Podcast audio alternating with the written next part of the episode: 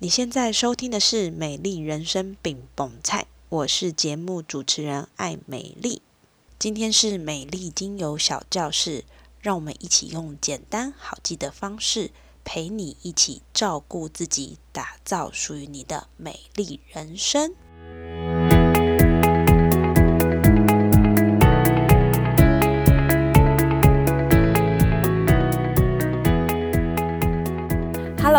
收听美丽精油小教室，我是艾美丽。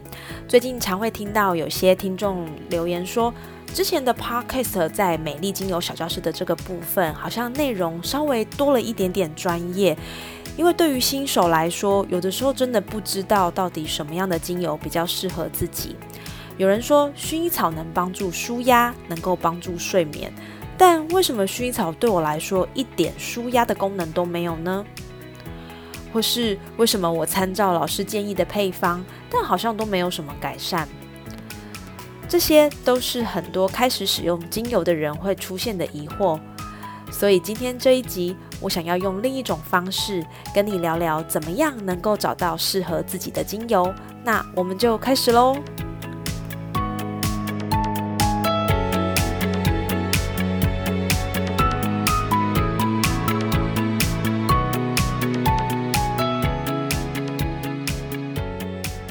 很多人对于精油其实都会有一些迷思，或是把精油神化。我相信你一定会听过有人说鱼快死掉了，那就滴滴乳香，那这个鱼就可以复活这一类的故事，你相信吗？或是有的人手五十肩很严重，举不起来，但可能他擦了冬青、柠檬草。马玉兰这些能够帮助酸痛或者是帮助肩颈不舒服的精油，它就可以瞬间把手举起来，然后举得很高。然后你接下来就会看到以下会出现一些留言，包含是我也是啊，跪求配方，或者是到底要怎么用等等的这些留言。那这些迷思，我们应该用什么样的眼光或角度去看它呢？首先，我们要对精油有一些认识。第一个就是高浓度的萃取精油呢，它就是把大自然的植物做萃取，所以它也可以说是大自然这些植物用另一个方式被我们保留，并且是一个高浓缩的呈现。例如，一滴的玫瑰精油背后可能是好几百朵的玫瑰萃取而成。想象一下那个画面，就是如果你被一个美容师用一滴玫瑰精油来按摩，那就相当于有好几百朵的玫瑰啪洒在你的脸上。我想这是一个比较具体化的概念。第二个就是精油，它其实有丰富的化学分子。这些植物呢，它在大自然中，因为物竞天择的原因，它需要求生存，所以它必须让自己拥有很多种或者是化学分子，让自己能够生存。那这些分子在不同的环境或者是不同的有机体，它其实产生的状态都会不太一样。所以很有可能是这个植物它在 A 的身上有很大的作用力，因为 A 的体质对于它的化学成分适应度或者是吸收度都很好，但碰到 B 的时候就不一定喽。也许 B 有过敏性的体质，用这样的植物对他来说可能没有太大的效果，或者是它的效果太大了，发生了一些过敏的现象，或者是有一些皮肤红肿啦，甚至有的可能会到呼吸困难，类似这样的状态。因此呢，其实，在配方的建议上，我们不太会在节目里面去跟大家说什么东西要几滴，或者是加什么要几滴，因为很有可能这些对于体质比较敏感的人来说，它会有一些风险。等于说，这个配方可能很符合我的体质，但对你来说却是完全不合的。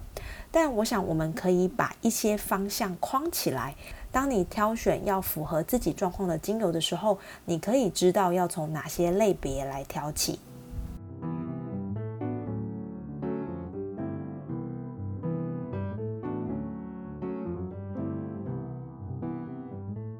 所以啊，在节目的一开始，我们其实有提到薰衣草呢，大家对于它的认知可能就是舒眠、助眠、放松。那薰衣草呢？其实它也有很多很多不同的类型，例如有真正薰衣草、碎花薰衣草、醒目薰衣草，这些都会是薰衣草的不同。但薰衣草它其实里面有一个能够让我们比较属于放松的这个成分，叫做脂类。脂类高含量的精油呢，具有抗痉挛的这样的一个特性，有的温和，有的强烈，依据不同精油决定程度。有个特别的成分是异丁酯，例如罗马洋甘菊就有这样的化学成分。那这个成分呢，被许多芳疗师或者是在推广精油的伙伴会认为它是一个最佳抗痉挛的成分。含高比例的脂类精油呢，它就会有明显的镇静效果。高比例的脂类，例如如果有一些它需要有比较强效的止痛，那我们就可以挑选茉莉、薰衣草、罗马洋甘菊和依兰依兰。那有一些的脂类，它可以呃有显著的平衡或者是舒缓的功效，特别是对于交感神经系统。这边除了刚刚说的之外，我们也可以发现苦橙叶有这样的功能性。那当然也有一些脂类，它是可以帮助消化，例如豆蔻、罗马洋甘菊，甚至是佛手柑精油。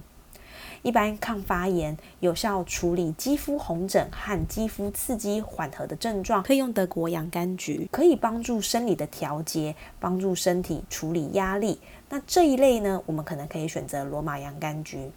因此呢，其实脂类的精油，我们可以发现它有很多很多的特色，包含它的香气通常比较宜人，带有一点甜美的果香或者是花香调。那脂类含量高的精油有哪些呢？刚刚这样一说，真的很多。大部分花类会有丰富的脂类，但哪一种脂类的精油对你来说才是最有帮助的？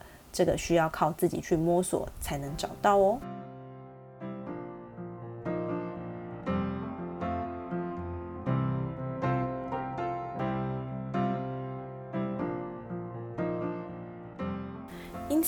回到今天节目的主题，找到你的精油。唯独你真的试了，才会知道哪些对你来说是真的有帮助的。你可以先从自己想要改善的状况开始，比如说你今天有睡眠问题，听人家说罗马洋甘菊很有用，那我们可以测试今天晚上你用罗马洋甘菊，明天睡起来的状况如何？用一到五分去看，一是没改善，五是有改善，三是还好。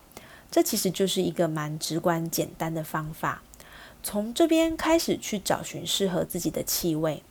当然，还有一个非常非常的重要，就是你自己喜不喜欢这个味道。当然，你喜欢你才会想要继续尝试啊。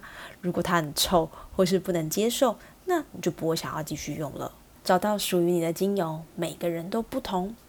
最近我最喜欢的是花梨木精油，花梨木精油同时具备花香。果香、木香三大系列多变复杂的香味，我自己是觉得它有点像花茶的气味。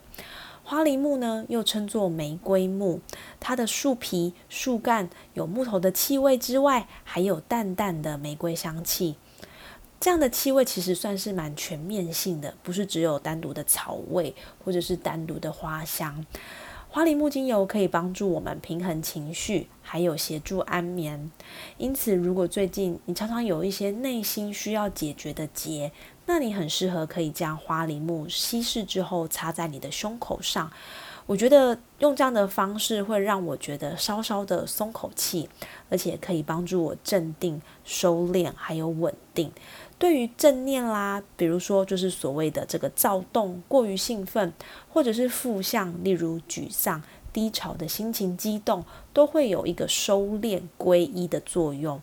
我觉得它在消除倦怠、疲劳、痉挛，还有减轻头痛，都有很大的帮助。这是我最近的心头好啦。如果你喜欢的话，也欢迎你一起来试试看哦。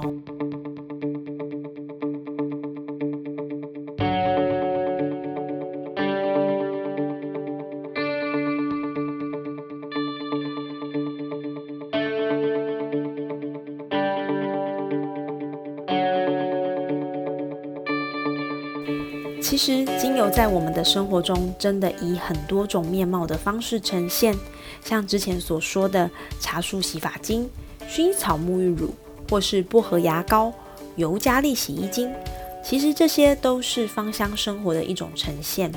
而你会用这些东西，其中一个最大的原因，就是因为你喜欢这个味道，因此会驱使你持续使用、继续使用。